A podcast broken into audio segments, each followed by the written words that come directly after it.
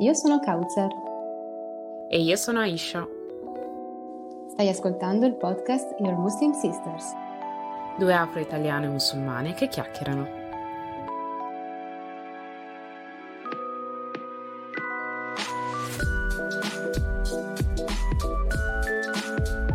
Nella puntata di oggi abbiamo un grandissimo ospite e siamo molto contente che ha accettato il nostro invito a chiacchierare con noi oggi.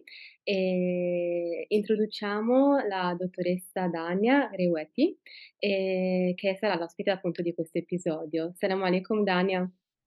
Wa alaikum salam. Grazie mille per l'invito. Grazie mille a te. Speriamo che tu stia bene, inshallah, anche con questo caldo. Insomma, il caldo è una sfida, però alhamdulillah stiamo, stiamo bene. Sì, è vero. E ti chiedo se potresti gentilmente presentarti per le persone che stanno ascoltando che magari non hanno mai sentito parlare di te, quindi chi sei, cosa fai, cosa hai studiato, eccetera. Ok, allora io sono una psicologa, psicoterapeuta in formazione, significa che sto facendo una scuola di psicoterapia a indirizzo integrato, si chiama psicoterapia integrata e sono in formazione perché sono al secondo anno, la devo ancora concludere, è una scuola quadriennale, dopo la quale diventerò psicoterapeuta. Quindi per ora sono psicologa, ho un master in disfunzioni cognitive in età evol- evolutiva, quindi nel mio lavoro ehm, diciamo che ricevo sia bambini, sia adolescenti che adulti. Lavoro come libera professionista, quindi ho uno studio privato in cui ricevo le persone, collaboro con un progetto con cui mh, vediamo, diciamo, delle, diamo assistenza psicologica a donne migranti in lingua anche araba e, e, e collaboro anche col progetto Aisha, quindi con donne vittime di violenza. Posso chiederti dove hai studiato psicologia e anche il master? Allora, sì, eh, io ho iniziato il mio percorso formativo a Padova, perché quando avevo iniziato era, dicevano fosse la migliore in psicologia, quindi avevo detto no, se voglio iniziare questo percorso inizio da lì.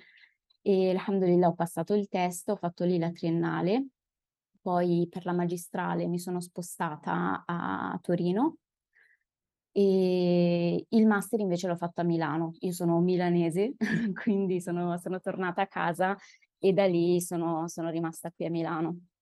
Ok, grazie mille per la tua presentazione.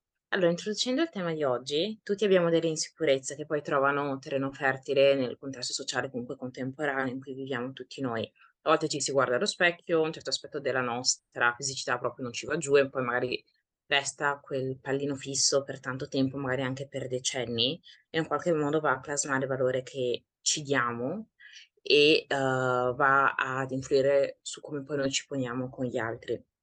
Detto questo, vorrei chiederti nella tua esperienza lavorativa o anche di formazione, quanto spesso ti sei trovata di fronte a dei casi, uh, relativi a una negativa percezione tipo della del proprio aspetto, uhm, esteriore, della del proprio, uhm, appunto corpo? E poi sarei curiosa di chiederti che tipo di insoddisfazioni, uhm, diresti siano più comuni, se fo siano questi tipo, uhm, relativi ai propri tratti somatici della serie proprio non mi va giù il mio naso, proprio non mi va giù, non so, um, la forma dei miei occhi o se magari di solito sono più uh, legati alla, al proprio peso corporeo. Allora, ehm, direi che tutti i pazienti hanno questo pezzetto qua rispetto alla percezione corporea. Ognuno di noi ce l'ha e ognuno di noi lo vive in maniera diversa.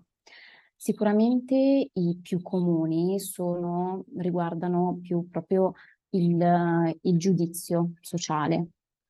Ok? Quindi mh, mm, proprio una, mm, una paura del giudizio che non sfocia in patologia, quindi non stiamo parlando di psicopatologie gravi rispetto alla percezione corporea, quello no, il più comune è proprio semplicemente un essere fermo in autobus e avere paura che quel signore lì che ci ha, guard- ci ha, ci ha osservati in realtà sta pensando che abbiamo il naso grosso, ok? Quindi la, la cosa che si vede in maniera più, più comune è semplicemente questo pensiero, ok? Dico semplicemente, ma in realtà non è così semplice, nel senso che è da qui che poi parte il tutto. Ci sono persone che si fermano a quel pensiero, quindi gli altri mi osservano, gli altri mi giudicano in un certo modo, io non sono, non rispetto i canoni, eccetera, eccetera, e ci sono persone che invece sfociano questo lato qui proprio in patologie più gravi. Però se, se mi chiedi appunto le, le, i casi più frequenti, io mi riferirei più a questo, quindi a una modalità normale di, eh, di vedere, di percepire il nostro corpo in base anche allo sguardo dell'altro. Mi sta venendo in mente, scusami, una, una domanda. Eh, sempre nella tua esperienza, eh, hai avuto tipo dei casi appunto in cui magari, eh, come dire, c'è questo aspetto magari è così enfatizzato che diventa appunto, come hai detto, anche patologico e quindi si collega magari ad altri casi, ehm, cioè ma- magari si inserisce in un caso, diciamo, che tu, hai- ah, che tu affronti e quindi magari mh, a- assume il suo peso e la sua influenza e che quindi debba essere trattato. Non so se mi sono spiegata. Sì, allora, mh, quindi casi con questa base qua, diciamo questa ideologia qua, che poi sono diventati, eh, sono sfociati in proprio sintomatologie, in questo senso? Ok, sì, sono son capitati.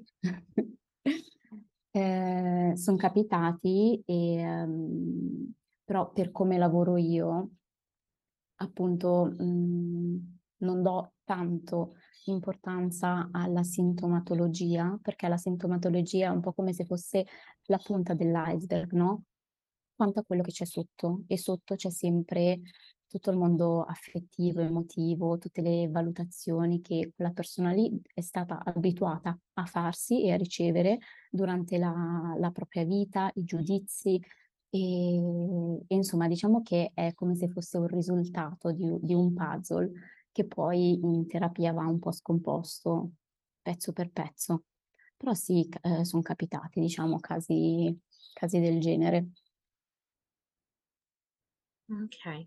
Un'altra domanda che vorrei farti è, per un individuo per cui, diciamo, ad esempio, la chirurgia estetica non è un'opzione per motivi religiosi o per motivi anche solo medici o ideologici, ma che si sente estremamente a disagio con una parte del proprio corpo che può essere magari, che ne so, la forma del proprio seno, così come magari come il proprio corpo appare quando è svestito e che magari penso adesso per una ma- hijabi magari è tra virgolette più facile da gestire perché una persona si copre e dice ok no- non ho lo sguardo delle persone esterne che può giudicarmi però poi a un certo punto nella tua vita o magari sei a disagio con te stessa quando sei da sola e sei svestita o magari uhm, con il partner poi subentra 'sta cosa che tu non ti sei mai non ci hai mai lavorato tutta la tua vita, non te non ti sei mai risolta queste, tra virgolette, "pare" che hai.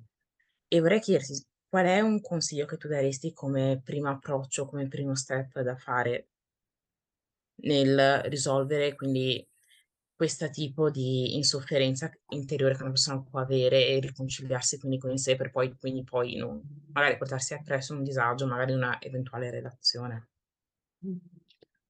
Allora, sicuramente un consiglio che, che posso dare è quello, vabbè, innanzitutto di rendersene conto, perché spesso queste cose qua sono talmente automatiche che una persona non si ne rende neanche conto, no? Ormai fanno parte di, della sua vita, fanno parte della sua testa, delle sue problematiche, quindi non, non è conscia. Quindi la- il primo step è proprio il fatto di far vedere a questa persona, ok, ci sono questi lati di te, ci sono questi giudizi che tu ti dai, in modo tale che lei li possa osservare un attimino dall'esterno.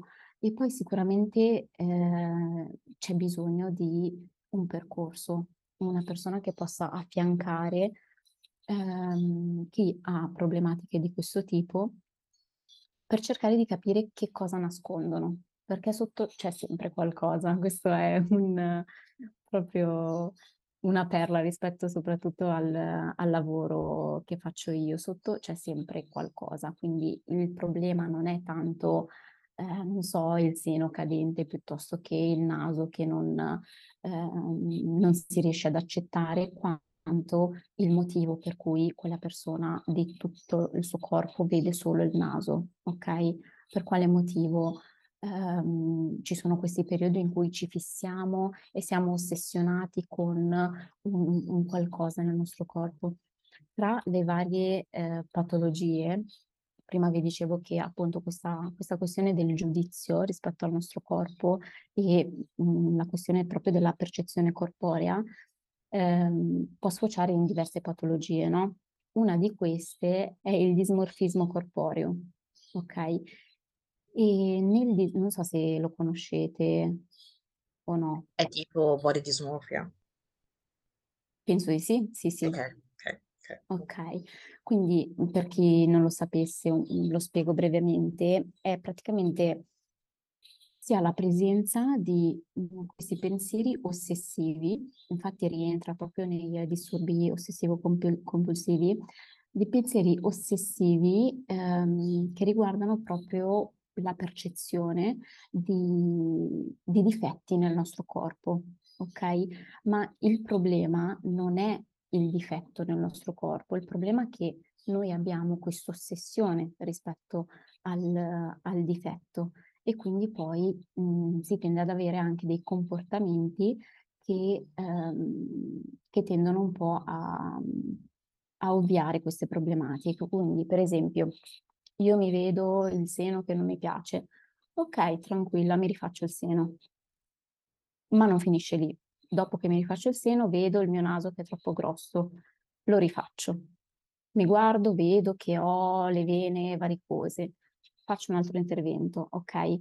Questo è ossessione e poi comportamenti che vanno, che sono più sul compulsivo e che vanno a, a tappare un buco, ok? io sto male per questa ossessione, sto male perché io non mi sento bene col mio corpo, perché bla bla bla, vado a tappare. Quando in realtà la problematica non è il difetto fisico, ma è per quale motivo tu non stai bene col tuo corpo. E lì si apre un mondo perché ci possono essere veramente infiniti, infiniti motivi che poi vanno a, cioè riguardano proprio la vita del, della persona e le sue esperienze. Potrei chiederti che aspetto ha un percorso di questo tipo? Eh, quindi ci si trova, si hanno sedute e si parla, ma potrei chiederti tipo qual è l'approccio, da che temi si parte, una persona che cosa dovrebbe aspettarsi?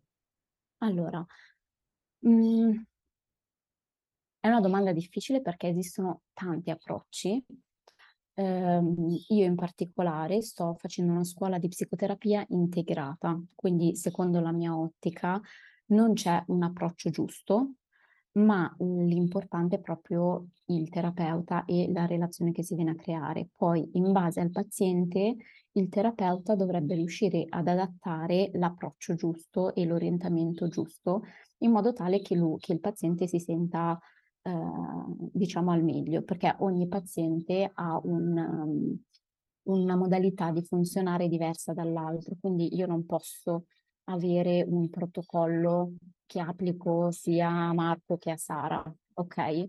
Con Marco lavorerò in un certo modo, con Sara lavorerò in un altro. Dipende dalla persona e dipende dal passato, quindi non, um, non potrei dirti, diciamo, degli, degli step, è tutto da indagare, è tutto da costruire assieme al, al paziente.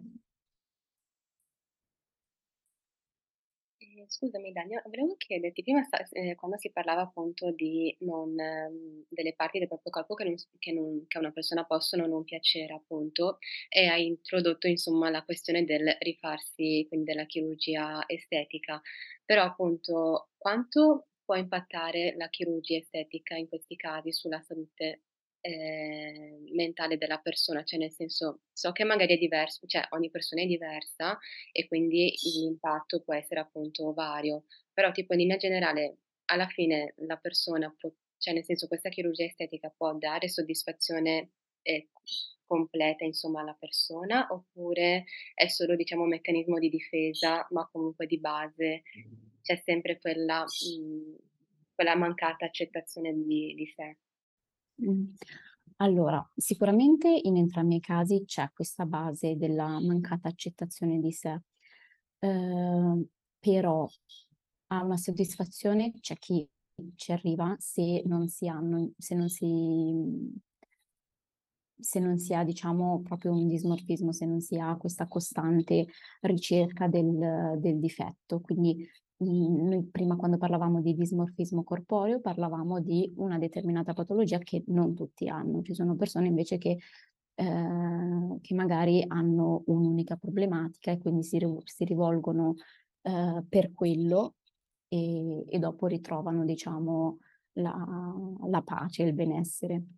Però diciamo anche dietro a questa mhmm, al al diciamo ovviare alla problematica attraverso una chirurgia per poi ritrovare il il proprio benessere, c'è comunque una mancata accettazione iniziale, no, rispetto a una una una propria parte del corpo. Quindi son semplicemente 2 vie e si sceglie, in questo caso, la via più semplice nell'arrivarci.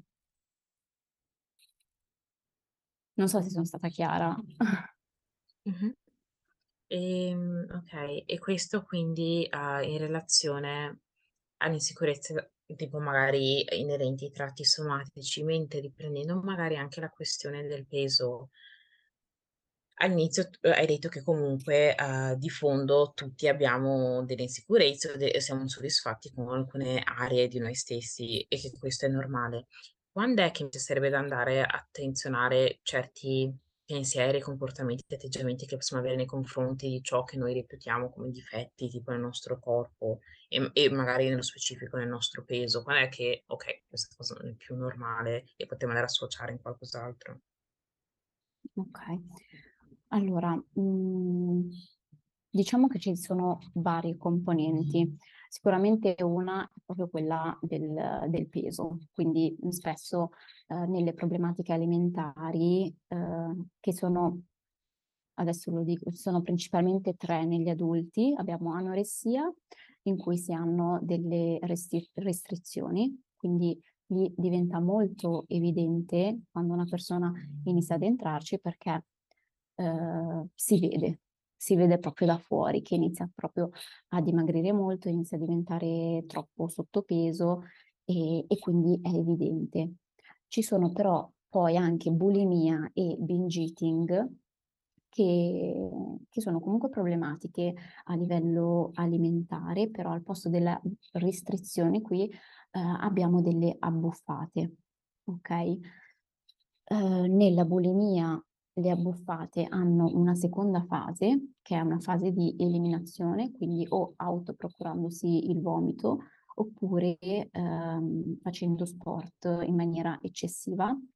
Però nelle nelle ragazze, perché spesso sono donne, ehm, bulimiche, non non si hanno segni evidenti rispetto al peso, okay? Quindi sono più nascoste rispetto alle anoressiche. E e poi abbiamo il binge eating, dove abbiamo le abbuffate, ma non abbiamo, diciamo, questa seconda fase del del vomito autoprocurato.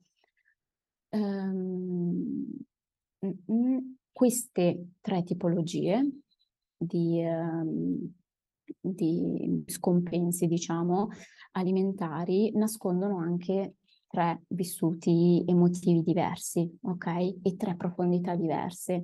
Nell'anoressia abbiamo più contenuti, ehm, rispetto al controllo, quindi il bisogno proprio di avere il controllo, contare le calorie, ehm, sentire di avere il controllo rispetto al proprio corpo, rispetto al proprio peso. Nella bulimia e nel binge eating abbiamo problematiche di di tipo diverso, quindi sono tutti disturbi, ehm, alimentari, però nascondono, mhmm, vissuti diversi, okay? Ehm, sono andata fuori tema, cos'era la domanda? No, no, vai pure, perché è interessante quello che stavi dicendo. Ehm, la domanda era comunque oh signore. Ti stavo ti stavo ascoltando e tipo Eh. ho perso il filo anch'io. Uhm, la domanda sul peso era: quali sono i comportamenti da attenzionare che ehm, cosa quindi è normale magari il continuare a controllarsi il peso, però poi magari non mettere in moto nessun tipo di azione, uhm, che potrebbe danneggiarci o cosa invece un comportamento che va al di fuori della norma nella nel dal punto di vista sempre della dell'insofferenza nei confronti tipo del sé, in questo caso del del proprio peso.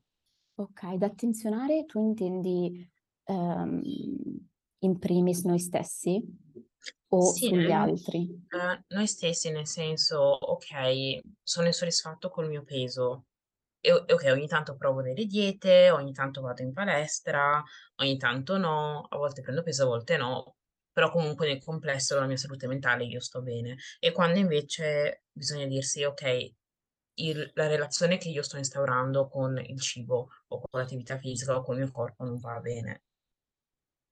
Okay.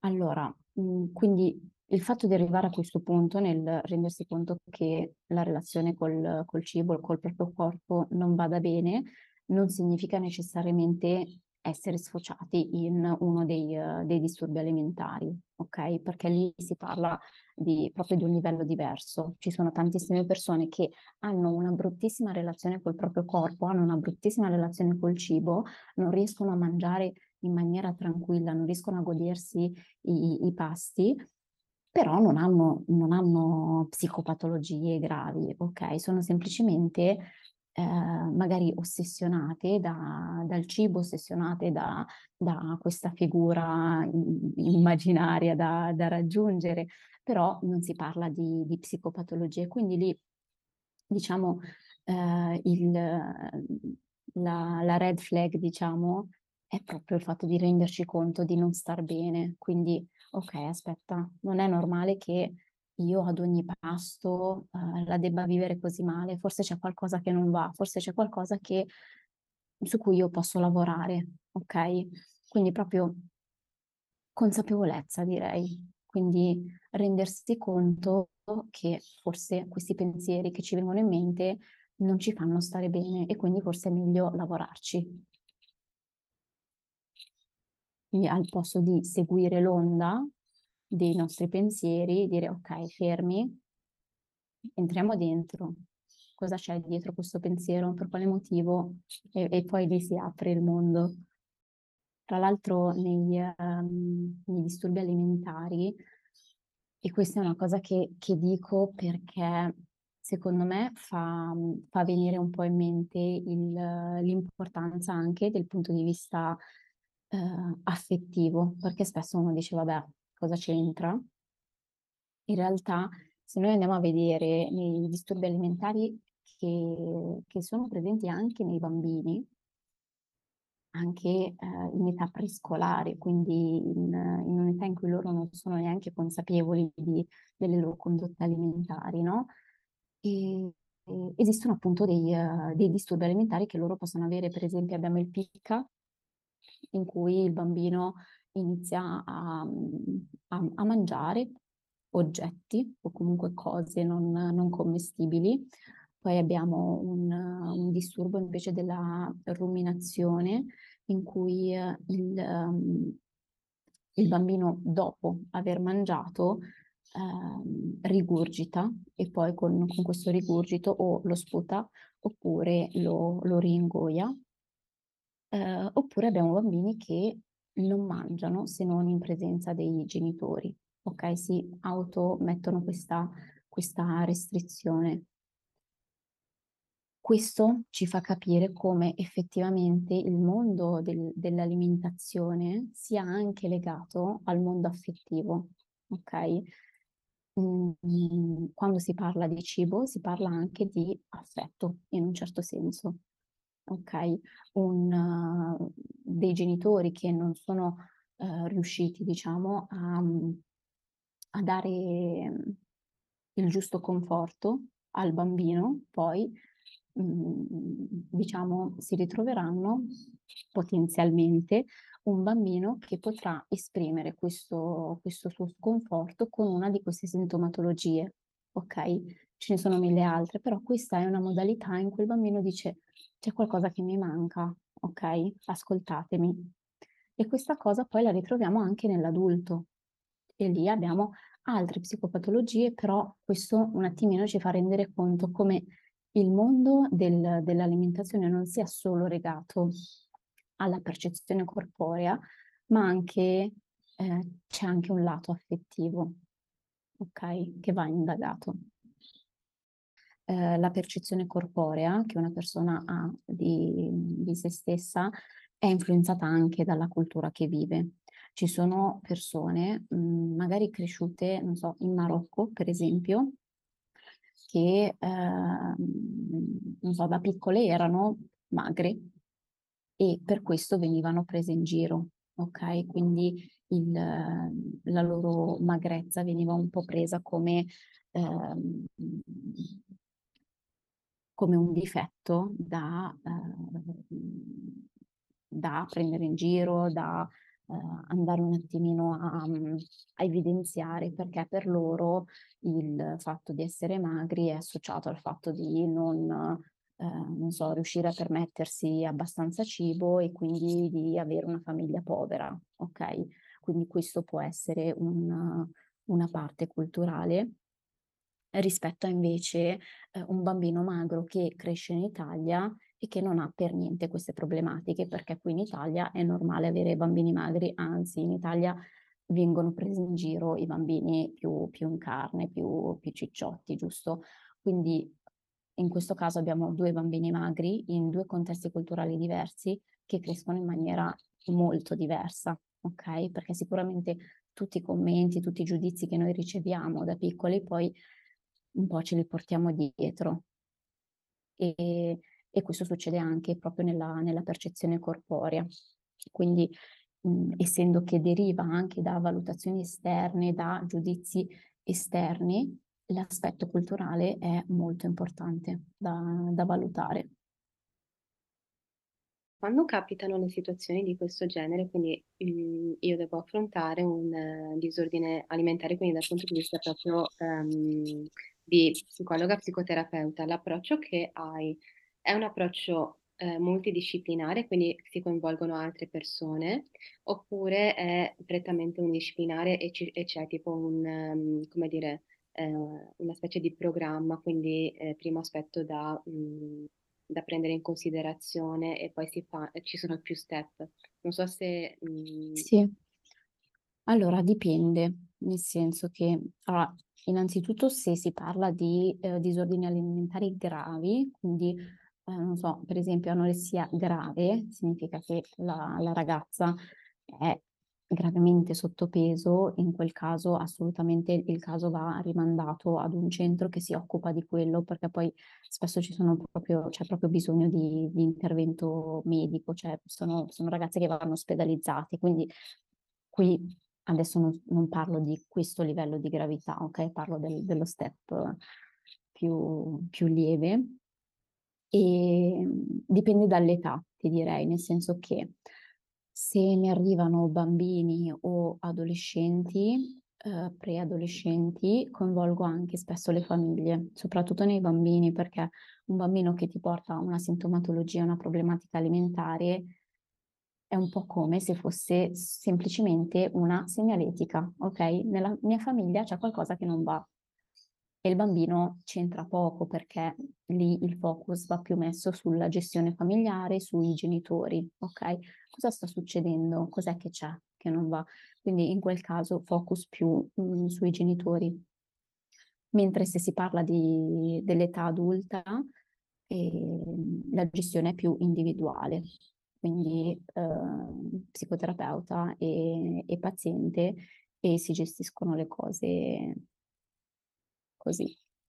Barakallahu fiki veramente Dania perché sono degli aspetti, ovviamente noi cerchiamo sempre di trattarli in modo fluido, in modo che eh, comunque tutti possono approcciarsi capire, e capire.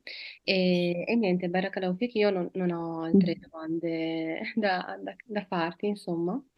Anzi, quello che che hai detto è molto molto interessante, anche come come approccio. Grazie a voi.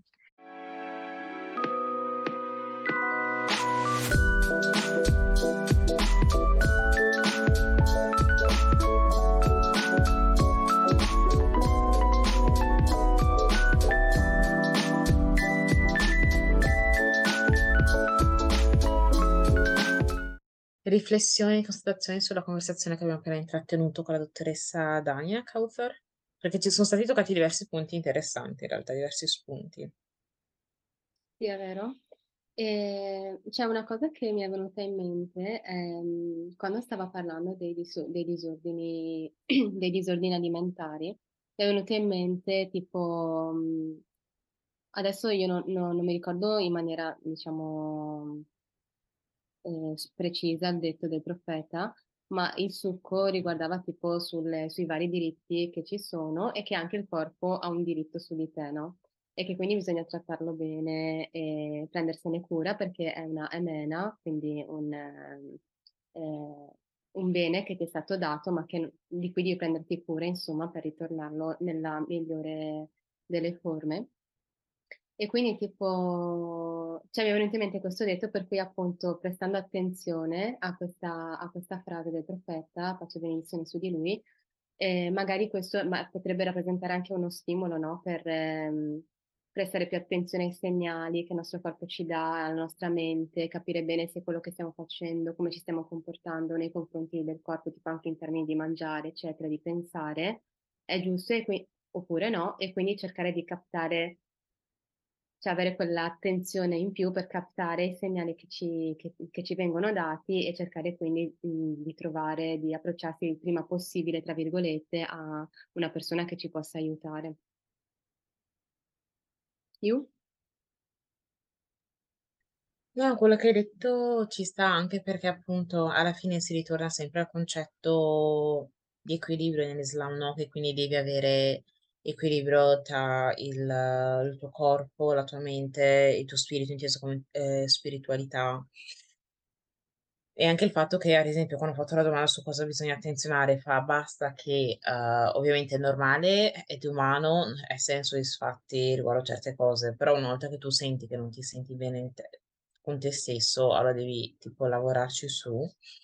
Uhm cos'è che volevo dire? Boh, non so cosa volevo dire.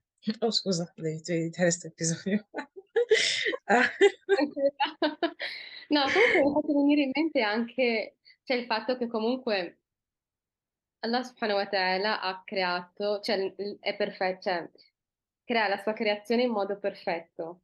Quindi magari tipo noi vediamo l'imperfezione, ma in realtà non è un'imperfezione, ma tipo la una caratteristica, una peculiarità di noi, tipo anche il semplice fatto che sappiamo che il nostro corpo non è simmetrico, ma che magari una pa la parte destra, la parte sinistra sono leggermente diverse, eccetera. Magari spesso cioè tu lo vedi come tipo: "Uh, che schifo, tipo in questa foto sembro storta", e robe così, però in realtà 1 magari è solo la foto e 2 la percezione è la tua percezione, ma in realtà magari, cioè è bello anche così, cioè non non so se non so se ha senso. Ha ti senso, altro è una cosa cosa? No, non so se tipo, ehm, ha senso la frase tipo di logica. Ha senso e più che altro una una questione che a me tipo una domanda che mi pongo è: qual è il mio problema? Perché ad esempio, non so, delle pare che magari, uhm, ho potuto avere quando ero alle medie, quando ero alle superiori, crescendo, dici: "Vabbè, okay, sei una ragazzina, sei una teenager, cresci." Da adulta le riguardo mi riguardo indietro e dico: "Okay, queste erano cavolate." O se penso alle esperienze tipo delle mie amiche o delle persone attorno a me, ricrescendo dico: "Okay, col senno di poi non era tutta questa questo dramma."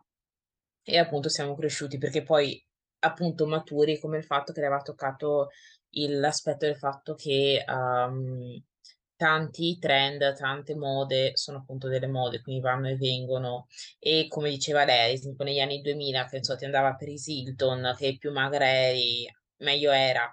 Poi sei arrivato è iniziata l'epoca, ehm, Kardashian, super curve. Quindi per dire, e come diceva lei, la gente cerca di stare starci dietro a questi trend quando il tuo corpo è uno.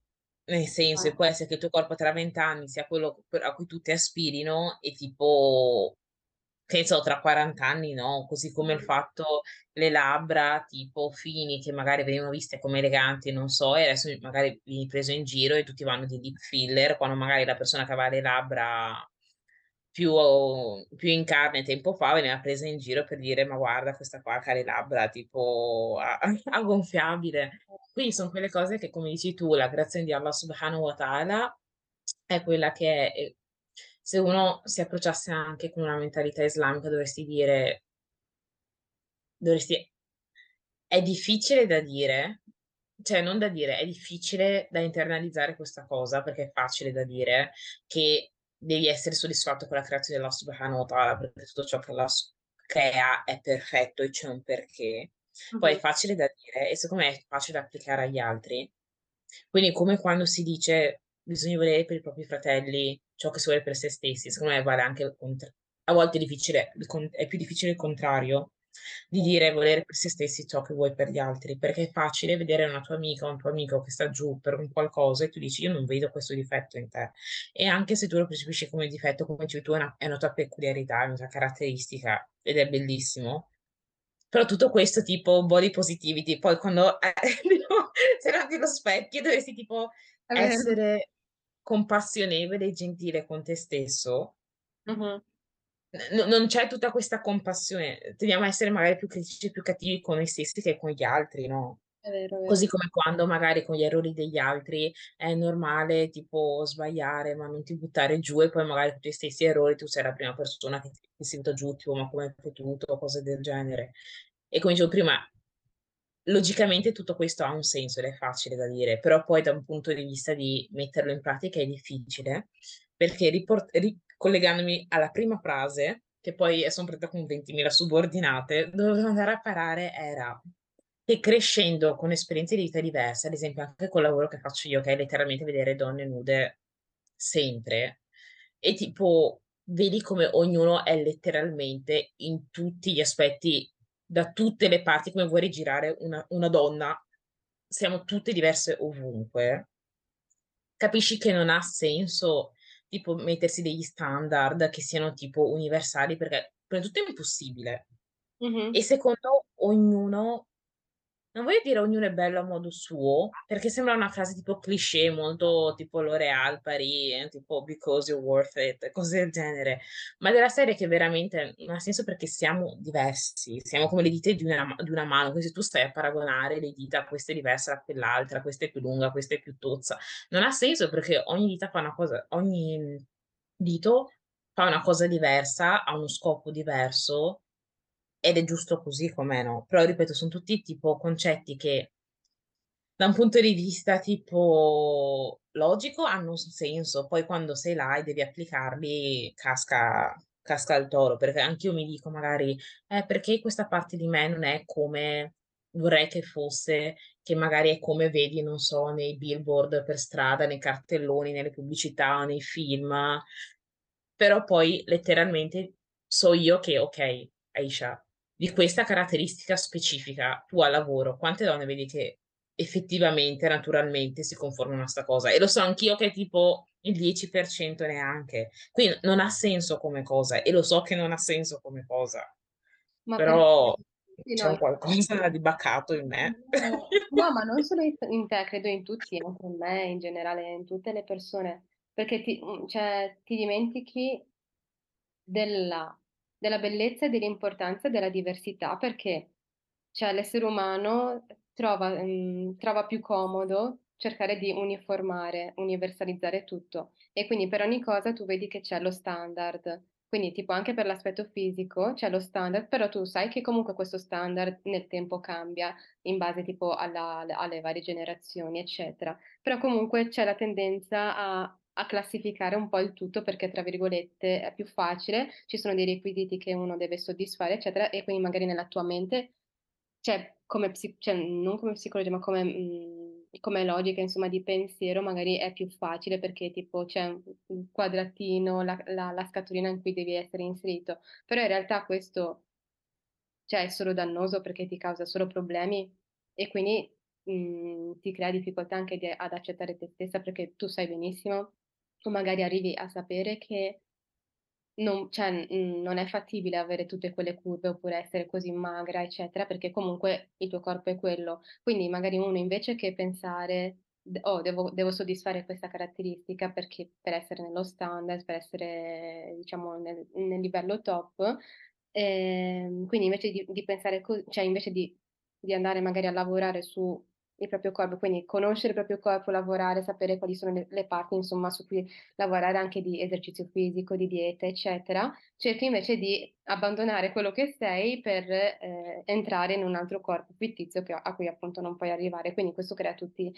cioè tutte tutte le complicanze psicologiche e tutti i problemi che pensiamo di avere, ma che in realtà, cioè, sono anche un po' creati dalla società. Però in tutto questo mi dico, probabilmente anche questa è una prova. Non sto dicendo che l'avere un disordine alimentare, che appunto è una malattia, sia una prova, però il tipo non piacersi, non ritenersi perfetti vedere sempre magari difetto, anche quella probabilmente è una prova perché è una cosa universale. Pensa solo alle foto per l'evento. Tipo, io ero là a guardare le foto e avevo trovato foto fighissime di tutti. Mando la foto a te, mando la foto a tipo, mando la la foto a Tizia e tutti, ti ricordi, tutti hanno risposto: "Come son venuto male in 'sta foto, Io no io lo 'sta foto io lo dico ancora. impossibile". No, okay, anch'io nelle mie foto ero venuta in scena, però certe foto bellissime, che ne so, anche di tua sorella o di Tizio che tipo mando e faccio: "No, guarda che foto" e loro: "Oh mio Dio, no, cancella, annienta da da questo da questo universo, da questa esistenza". Io mi dico: "Ma se una persona così fotogenica, ti è venuta così bene 'sta foto, si vede" dice: "No, no, assolutamente". Io non riesco a vedere quello che la persona vede. Mi dico: "Non è che di tutto magari c'è speranza, perché anch'io mi vedo in un modo, ma magari mi vedono fighissima, speriamo, incrociamo le Lo dita". spero, anch'io lo spero. Però secondo Ah, dico avevo una scusami un cosa inciso giusto per per ridere. Avevo visto un video ieri che diceva: "Il motivo per cui tipo sei ancora single è perché sei così bello che la gente ha paura di proporsi perché ha paura del rifiuto". Però per dirti, non lo so, ed è come dire il e uno sì, spero che gli altri ti vedano super figo, o il secondo è che siamo no, non mi ricor cos'è che adesso una cosa Che siamo da psicopatologia noi. No, nel senso no, nel s boh, che comunque sia una cosa che Dio ti ha messo dentro, non so No, non è so come, non so perché, però poi come cioè, un'altra cosa che ritorna è anche l'evitare la comparazione, altro altro punto, quindi evitare la comparazione tipo con le persone di fianco, evitare di mhmm, sottoscriversi a delle mode e tipo mi ritorna allora sempre il solito concetto del fatto che quando uno si sottomette tipo alla volontà di Allah Subhanahu wa Ta'ala e diventi schiavo di Allah Subhanahu wa Ta'ala. Ti liberi dal dall'essere schiavo della società, dagli suoi standard, tutte queste cose qua. E quindi anche il fatto tipo di vestirsi magari modeste, di mantenersi il proprio corpo per se stessi, è sempre anche un evitare il giudizio esterno delle altre persone, anche se poi ovviamente, come dicevo prima anche con Dania, poi mi sembra che la para ce l'hai tu che è nella tua testa, quindi finché magari ti vesti in questo modo, okay, però prima o poi dovrai affrontarla, perché prima o poi magari dovrai, ehm, mhmm, permettere a qualcun altro di entrare nella tua sfera, che so che può essere anche un familiare, qualcosa del genere. Ma Ehm comunque c'è com mhmm, scusa. no, no, no, vai. No, ho No, stavo finito. stavo solo volevo solo dire che comunque noi adesso stiamo parlando e affrontando comunque la questione da persone che hanno questo tipo magari di problema, ma comunque sempre siamo nel range siamo nel range della normalità, quindi ovviamente ci sono sempre i casi estremi di mhmm, insomma che hanno bisogno di assistenza, che appunto si raccomanda sempre, ehm, quindi di prestare attenzione sia a se stessi sia alle persone che si hai si ha attorno in modo da poterle indirizzare, ma comunque tipo nel range di normalità sappiamo che questi problemi ci sono e sappiamo anche cioè anche come musulmani che è importante lavorare, ehm in cioè, come hai detto tu prima sul rapporto con Dio, quindi conoscere bene Dio, la sua creazione, tutte le sue caratteristiche, perché poi questo comunque ti dà pace, soddisfazione e accettazione un po' di tutto, sia da d sia dal punto di vista tipo tuo fisico, eccetera, sia della tua situazione e quindi anche come hai detto la comparazione con gli altri alla fine è solo dannosa, perché comunque il tuo rizq, la tua benedizione, eccetera, e ti è stata prescritta e quindi comunque è diversa da cioè la mia è diversa dalla tua, però comunque io accetto la mia e tu accetti la tua e quindi questo crea anche più, ehm, soddisfazione e felicità per se stessi e anche per gli altri. Quindi ehm, e quando tu raggiungi questo obiettivo, cioè questo punto diciamo, subhanallah, comunque diventa anche più "basso", tra virgolette, il rischio di arrivare tipo alle situazioni magari di invidia, sia ne sia vers verso te stessa, ma anche verso le altre persone. E su questa nota quindi possiamo concludere con un augurio in primis a noi stesse e poi a chiunque ci stia ascoltando di cercare di nutrire ques quindi una mentalità sana di Mh-mh. autostima e d'amore in linea con i principi islamici e quindi amarsi per ciò che Allah Subhanahu wa ci ha dato, cercare di migliorarsi se c'è un qualcosa che effettivamente, uhm, non va Mh-mh. e mostrarsi tanta compassione, tanta gentilezza e dolcezza che a volte non ci ci io dico ci, che mi dimentico di dare a me stessa che No, magari però a dai tranquillamente. Perché il ci fa molto delegare le tue responsabilità al eh, No, no, noi, noi, quindi mi dico sì, ecco, per stata una puntata interessante in cui son toccati diversi argomenti. E niente, ringraziamo chiunque sia arrivato fino a questo punto della della puntata. Fateci sapere cosa ne pensate per DM, per commenti, come preferite. Uhm, e niente, è Ovviamente aspettiamo sempre i vostri consigli, feedback nella nella chat e e basta. Salam aleikum. Salam aleikum.